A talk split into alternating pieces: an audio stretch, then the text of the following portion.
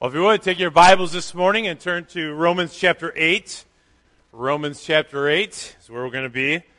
And uh, title of the message is The All Encompassing Love of God. And uh, if you're visiting with us this morning, we are working our way through the book of Romans. Uh, last week, we looked at, uh, I think it was verses 27 through 30. This week, we're going to be actually 34. And now we're looking at 35 through 39. But the all encompassing love of God, if there's one thing I've learned throughout the years about love, it is this. I don't know much about love. I'd like to say I do, but I really don't. Um, whatever I thought I knew about love years ago has been proven to be of very little significance. And uh, if you're honest with yourselves, you probably have to agree with me to some extent. I remember as a teenager growing up, I remember and just to be honest, I know it won't shock you, but I didn't date a whole lot in high school. Um, just didn't get in the circle.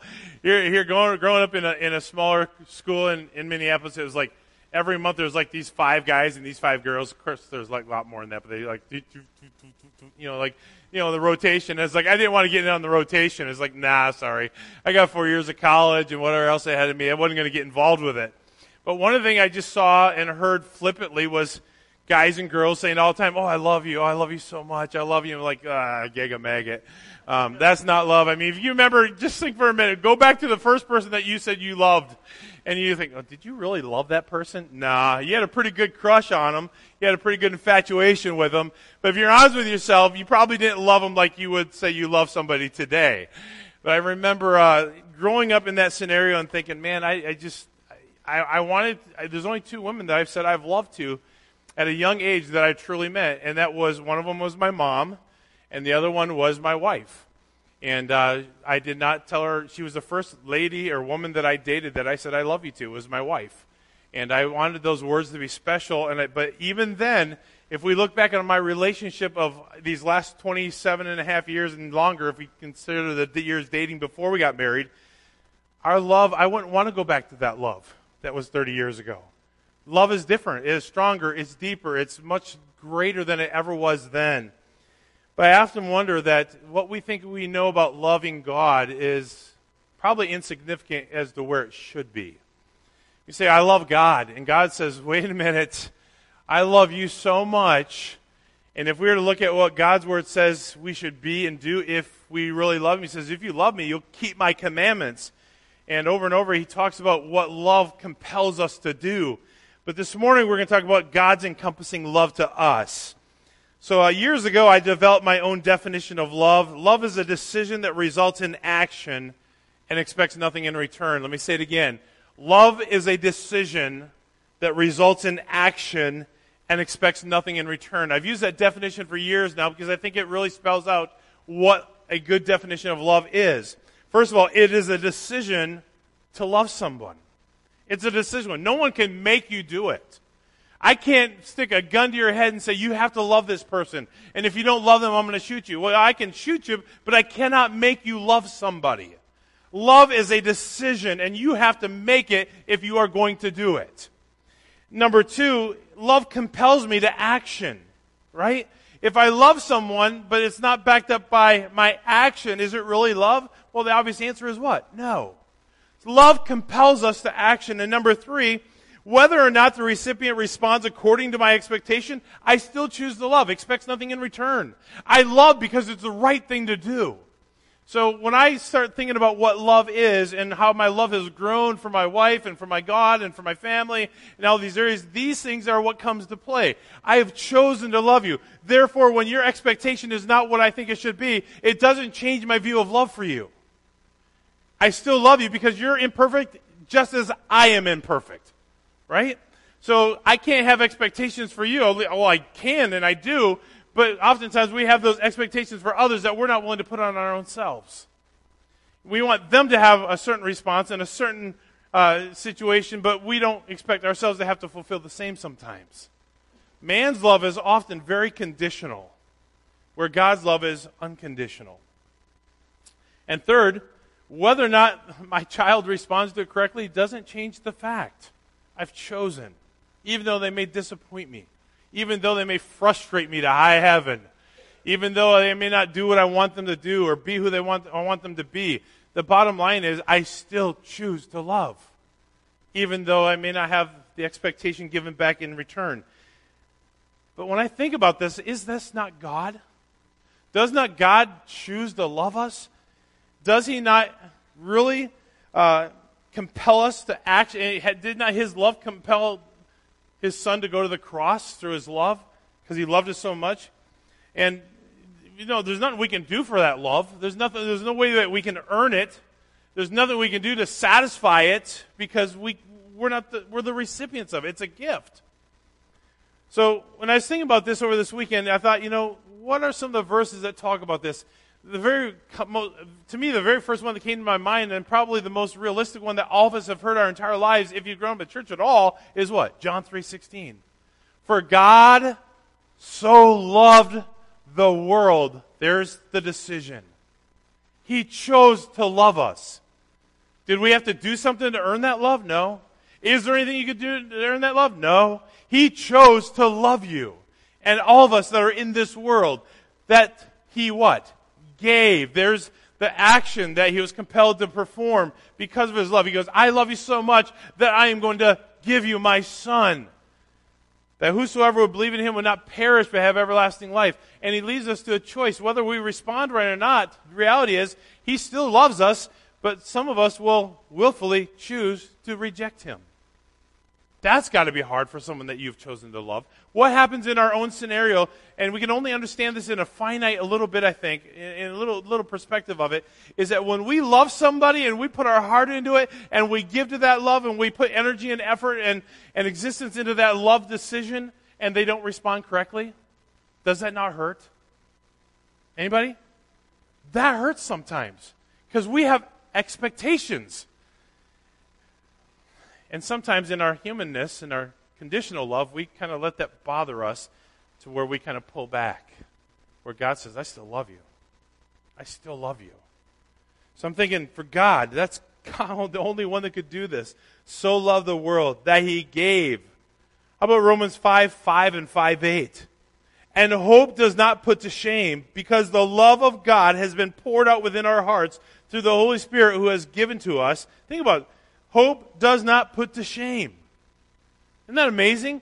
Because we have the hope in who God is and what He's done for us. But verse 8, but God demonstrates His own love toward us in that while we were yet sinners, Christ died for us. Hey, clean up your life, get, every, get your act together, get everything right before me, then I'll exercise my love to you. No, He didn't do it that way. He draws us to the things that we can improve on. He shows us what sin is, and He gives us, He gives us His word so that we might know His heart but he doesn't expect us to get to a certain level and then therefore I'm going to exercise my love to you. Right? He says, while we were yet sinners, he died for us. How about 1 John 4, 9 and 10? By this, the love of God was manifested in us that God has sent his only begotten Son into the world so that we might live through him. In this love, not that we have loved God, but that he loved us and sent his Son to be the propitiation for our sins. So not only did he have this expectation that we would come and be perfect before he could love us, because we can't do that, he says, because you can't and you have a sin filled life, he goes, I'm even going to take care of that for you. He, his love compelled his own son to die on the cross and be the propitiation for our sins. He paid sin's penalty because we couldn't do it. How's that for love? How about 1 John 3 1? See how great a love the Father has given to us that we would be called the children of God. And we are. And for this reason, the world does not know us because it did not know Him. How great a love the Father has given to us. A great love. It's not insignificant that He loves us. It's not insignificant that He gave because of that love. Isaiah chapter 54 verse 10 says this, for the mountains may be removed and the hills may shake, but my loving kindness will not be removed from you, and my covenant of peace will not be shaken. Yes, Yahweh says, who has compassion on you. Think about this for a minute. He says, well, okay, let's go back, let's put our memory hats back on just for a minute, go back in time. Israelites, the children of Israel, always walk with God perfectly, yes or no? Oh my goodness, wasn't there not a huge sin cycle? That just kept going around. I mean, they just had they had the thing on loop. It just kept repeating. You know, we're going to sin. We're going to, you know, you know, cry out to God. God's going to have mercy on me. He's going to give us what we want. Then we're going to sin some more. We're going to take it for granted. It's just this vicious cycle. It just kept going on and on and on. He says, "For the for the mountains may be removed and the hills may shake, but my loving kindness will not be removed." Wow. I don't know about you, but there's been times in my humanness that I have felt rejected. Felt like I couldn't do enough. That I couldn't make things right enough, no matter what I did.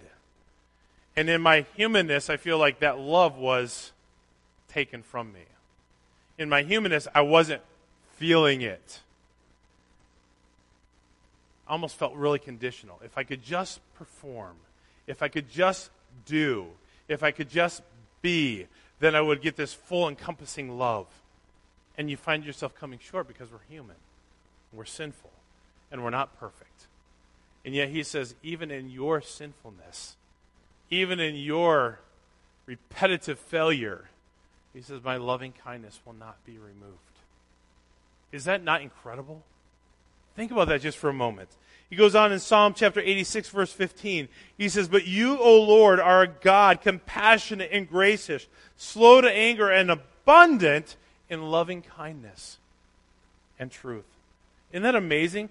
He says, God is abundant in his love to us. Our human love pales in comparison. And one more, Psalm 136, verse 26 says, Give thanks to God of, to the God of heaven for his loving kindness endures forever. Isn't that amazing? He says, My love is forever. So I want you to think about this, and we're going to be in Romans chapter 8 just for a few moments. It's not my longest message here. I say that, and I kind of regret that sometimes. Um, but when we think about this, build this base of foundation of all the things that God says His love is to us. And He says it's forever. And now look at Romans chapter 8, and I want to read verses uh, 30 34 to the end of, actually, verse 35 through the end of uh, the chapter. It says, Who shall separate us from the love of Christ? Will affliction, or turmoil, or persecution, or famine, or nakedness, or peril, or sword?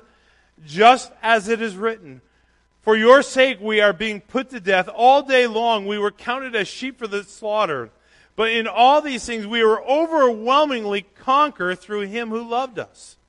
For I am convinced that neither death, nor life, nor angels, nor rulers, nor things present, nor things to come, nor powers, nor height, nor depth, nor any other created thing will be able to separate us from the love of God which is in Christ Jesus our Lord. First of all, when you think of that kind of love, there's only one who can love us this way, and that is God Himself.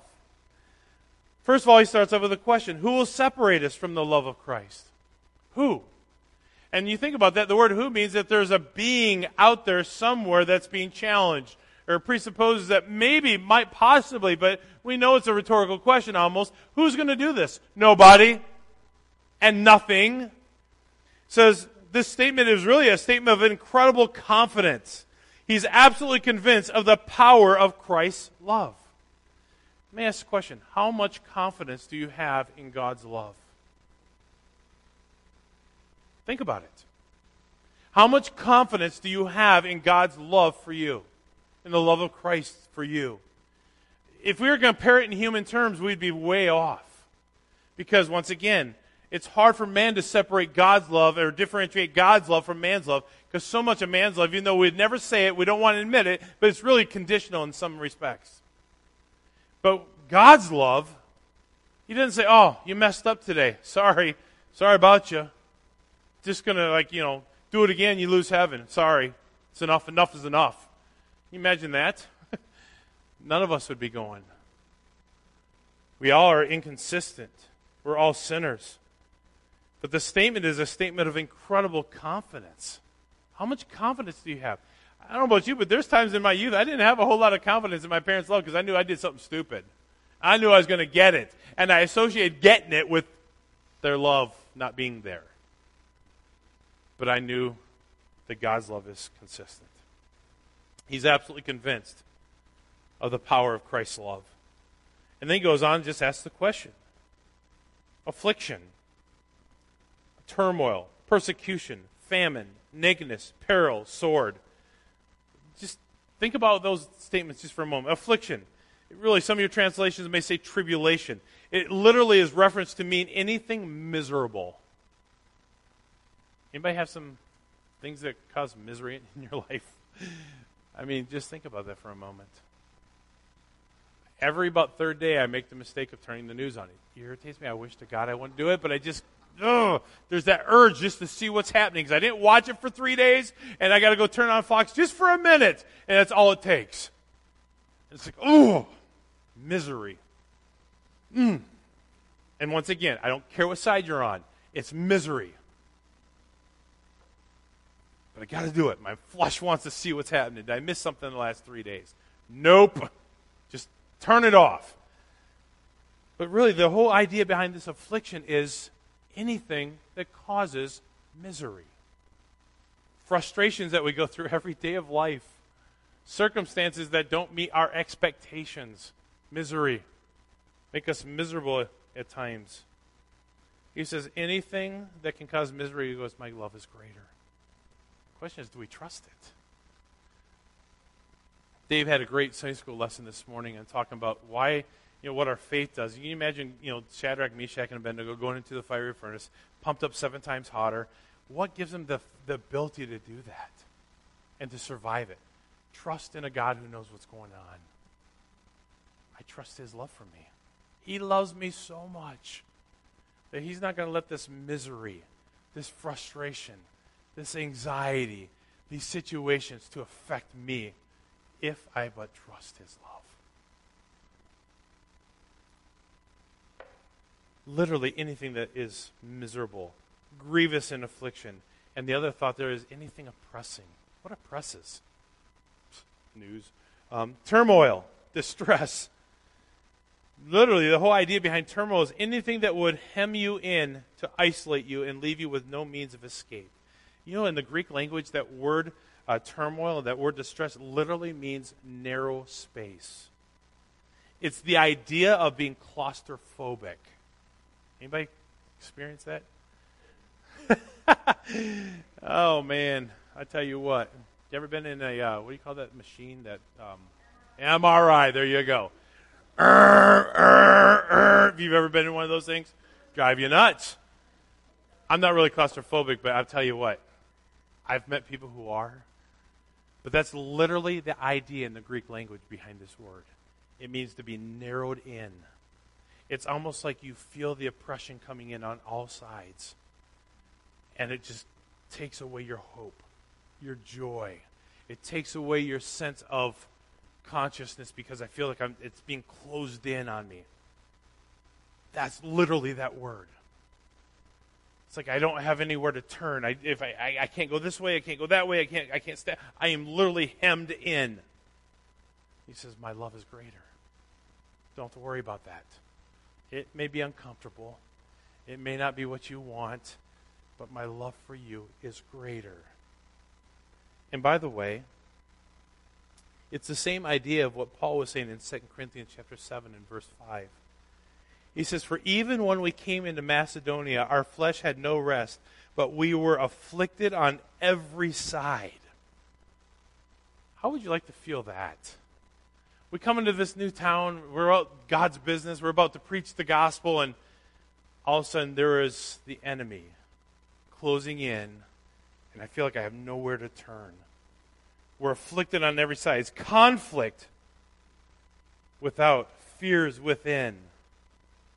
He says, I feel like I'm, ugh, can't move, can't take a step in either direction. I'm hemmed in. Persecutions, even if I'm killed. What did Paul say earlier, or later in Philippians chapter 1? For to me to live is Christ, but to die is what? But I don't want to die! I mean, we do everything in our might not to have to die, right? Well, we say, well, if you didn't do everything and you might not die, you think you're a little bit crazy. Well, right. But we shouldn't fear death. In fact, he says in 1 Corinthians 15, the sting of death has no what? Fear for the believer. Because for us, this is just temporary. Then he goes on to say famine, the lack of food and drink. I still know that God's love is sufficient. When I don't have what I want or what I think I need, his love is still greater. It's still there. Nakedness, in this word, it does not mean nudity, it means lack of proper clothing. What's proper clothing? Is it Polo Ralph Lauren? Is it I don't even know the names anymore. I can't go there. go to Walmart. You know, but the reality is lack of clothing, food. I think all of us are pretty good with that. But even that, he says, my love is greater.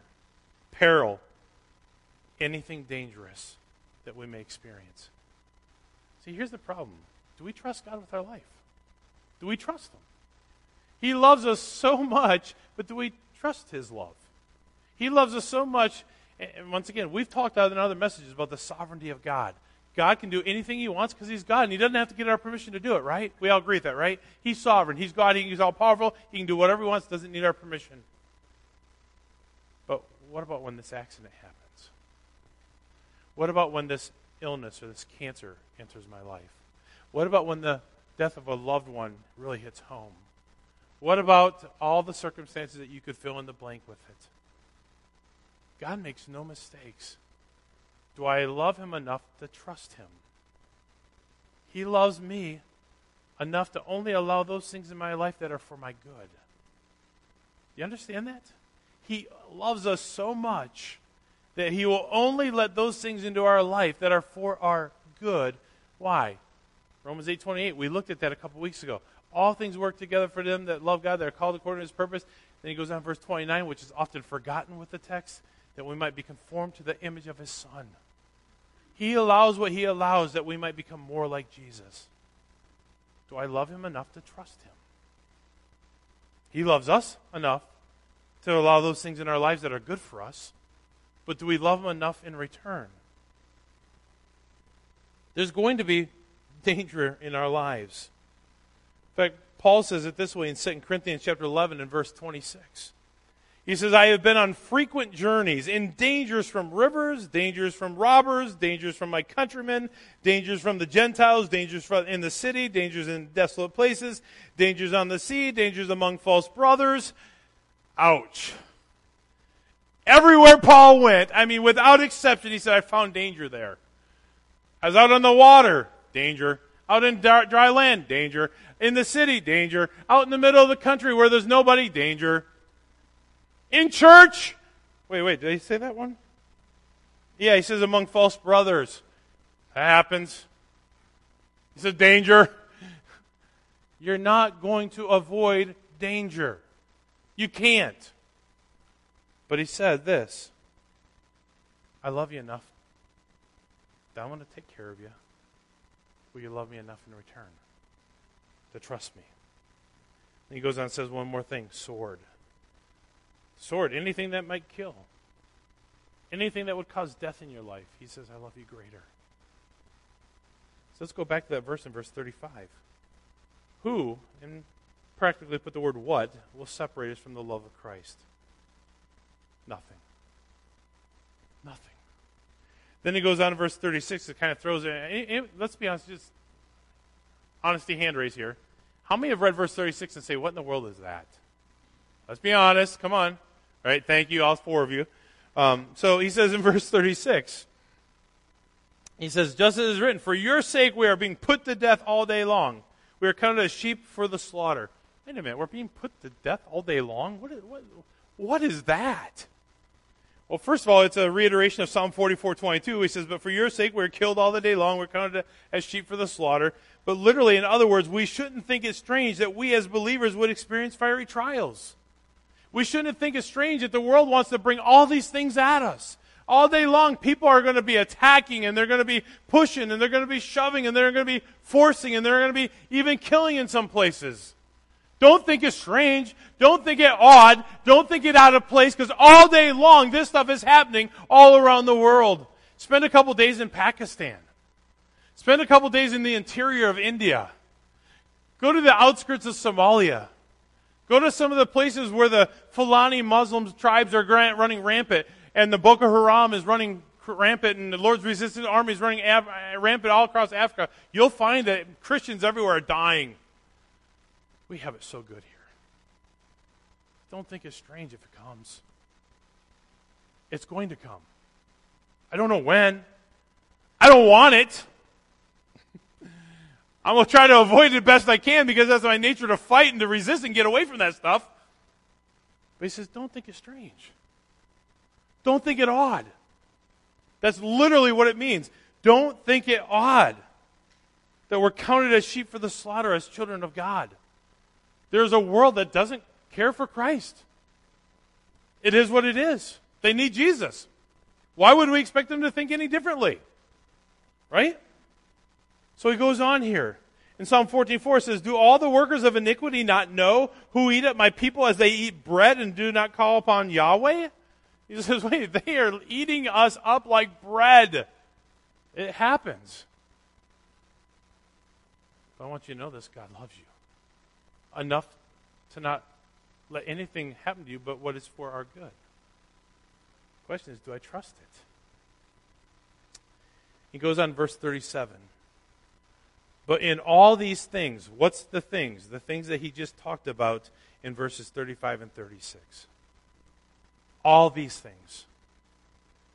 He says, We are overwhelmingly conquer through him who loved us. Some of your translations may say we are more than conquerors.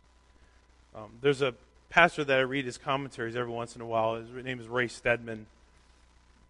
He explains more than a conqueror this way by writing. He says, if we barely manage to win our way to heaven by the skin of our teeth, we could be said to be a conqueror. But a more than conqueror is someone who takes the worst that life can throw at him and uses that to become victorious. More than a conqueror is one who, by the grace and the gift of God and the strength of God that is within him, actually takes the very things that are designed to destroy him and they become stepping stones instead of a stumbling block. That is being more than a conqueror. Isn't that cool? I mean, think about that just for a moment. Taking the very things that are meant to destroy you and saying, I'm going to use them as a stepping block to victory. That's being more than a conqueror. I read one commentary says put this way, says, We are over overcomers. I mean, we're not just an overcomer, we are over overcomers. We got this because of God's love to us.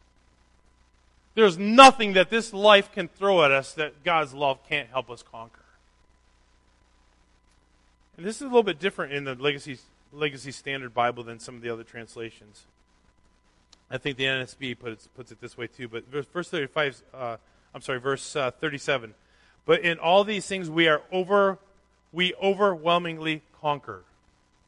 We overwhelmingly conquer. And then he says, how? Through him. If you want to have victory in your life, you have to let God work through you. Because you can't do it yourself. Anybody ever try to persuade people not to do something? Try to persuade people to do something? I can't. I can't. I've tried, God knows. Can't do it.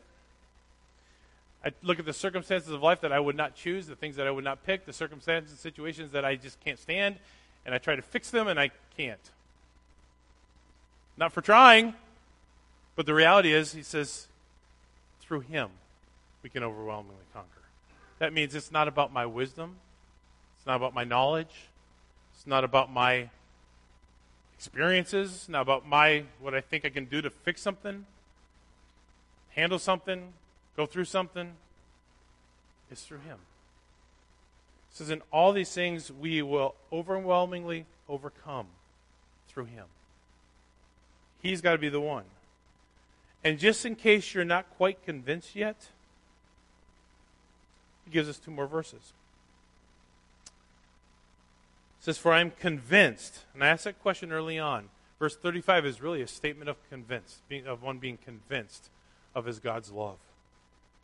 And now he reaffirms that in verse 38. It says, For I am convinced that neither death, nor life, nor angels, nor rulers, nor things present, nor things to come, nor powers, nor height, nor depth, nor any other created thing will be able to separate us from the love of God, which is in Christ Jesus our Lord.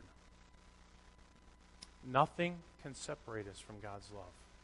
Nothing. I would kind of put a kind of a man-made human caveat to that. Anything can separate us if we let it. In the flesh. Anything can. And I've seen churches split over the color of paint. I used to think those were a joke when I was in junior high and senior high. hear stories like that. I thought that was a joke. Come on, really? Yeah, it actually happened. I've, I've heard of stories of churches splitting over how to use a donation that was given in someone's death. I've seen churches split over the color of carpet.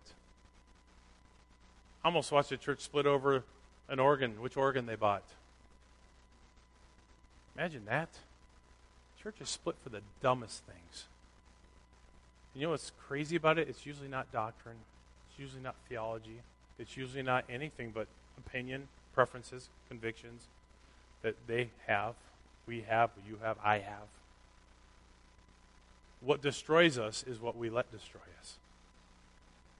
It's true of every church in America. But when Christ is at the center of it and his love is overwhelming, I, I, debated going into a study of 1 Corinthians 13 with this, but the one that stood me, love thinks no evil. You did that on purpose. And you just demonstrated that you don't love me, if that's your opinion. You did this on purpose. No, love thinks no evil. I didn't do it on purpose. Conflict often comes as a result of lack of information or lack of communication. But when God's love is there, present, what can't we overcome? Nothing. Somebody asks the question in closing What are you convinced of? What are you convinced of? He says, I'm convinced that none of these things will separate me from my love, or God's love for me. What are you convinced? Are you convinced that God's love you, that God loves you? You should be after this. You should be completely convinced that God is in control, that God is still on the throne, that God is still at work, and that He's only allowing those things in our lives that are good for our good. You should be that convinced after reading a, a subject like this. Yeah, the world? I expect the world not to. I expect the frustrations and stresses and accusations and attacks from the world. I don't expect it from within. Because God's love is greater. Amen? It ought to be. I think sometimes we just need to get back to the reminder that God loves us so much. And if He loves us that much, we love Him because He first loved us. We should love Him in, in, in, in return. And let that love flow through us as a body of believers. Because He's greater. Lord, I ask God, dear Father, Lord, that you would speak to our hearts. God, I ask that you would speak to my heart overcome my own flesh, my own selfishness. I ask, dear God, that you would just work in all of us, Lord, to understand that that love is so great, that nothing should separate us, Lord. We're reminded in your word that for we wrestle not against flesh and blood, but against principalities. That world, Lord, that we cannot see is at work fighting and striving and causing discord and disunity. Lord, I pray that your love would be greater within us, be greater within me, Lord. I pray that it would filter through every one of us in this church building, that we might see and know your love, that it's so great, so all encompassing. There's nothing greater. So, Lord, work in our hearts to draw us closer to you. Lord, may we be reminded today of how great that love is. The love that was so great it sent your Son to the cross to pay a price, Lord, that we could not pay for our sin debt. And Lord, I do pray if there be one here today, Lord, that does not know you as their Savior, might today be the day of salvation for them. They might truly understand and know what it means to know your love that went all the way to the cross of Calvary. Heads are bowed and eyes are closed, just ask for a moment that no one be looking around. Just a moment of contemplation as we do each and every Sunday. A moment to think through the things that were said this morning, a chance to respond, if you will. I don't know what you're struggling with. I don't know what the obstacles are in your life to understanding God's love for you. But maybe it's just a reminder this morning to know that God loves you so much. And His love is so far greater than anything that we can understand. See, Pastor, if I'm honest with myself, there's probably some circumstances where I haven't let God's love flow through. There's probably some circumstances where God's love has not been seen, evidenced in my life. Maybe even some circumstances where God's love has not been felt. Would you pray for me? Anyone like that this morning? Just with uplifted hand, not embarrass you, not call you out.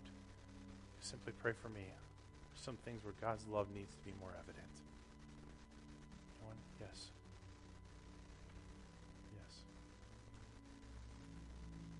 I just challenge you to take a moment, pray. That you would not only accept his love, but show his love. By this shall all men know that you're my disciples, by our love for one another.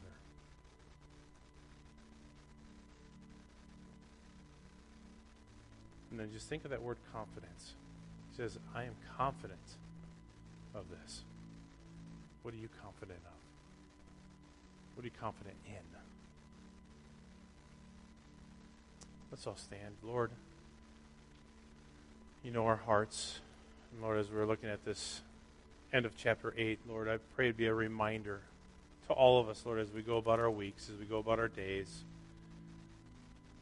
that your love to us is so great, it should help us to overcome anything. Things I wouldn't choose, the things I wouldn't pick, the things I don't understand, the things that frustrate, the things that can destroy, the things, or whatever negativity, whatever circumstance that may be around us, Lord, your love is greater just thinking about Dave this morning, the three men going into the fiery furnace. I believe they're confident of your love. You're in control of that situation too. Every situation, Lord, your love is greater. Thank you for this reminder today from your word. And I pray that we might hold it dear to our hearts and our lives this week as we go about your will. May we walk in obedience and in your love. We pray in Jesus' name.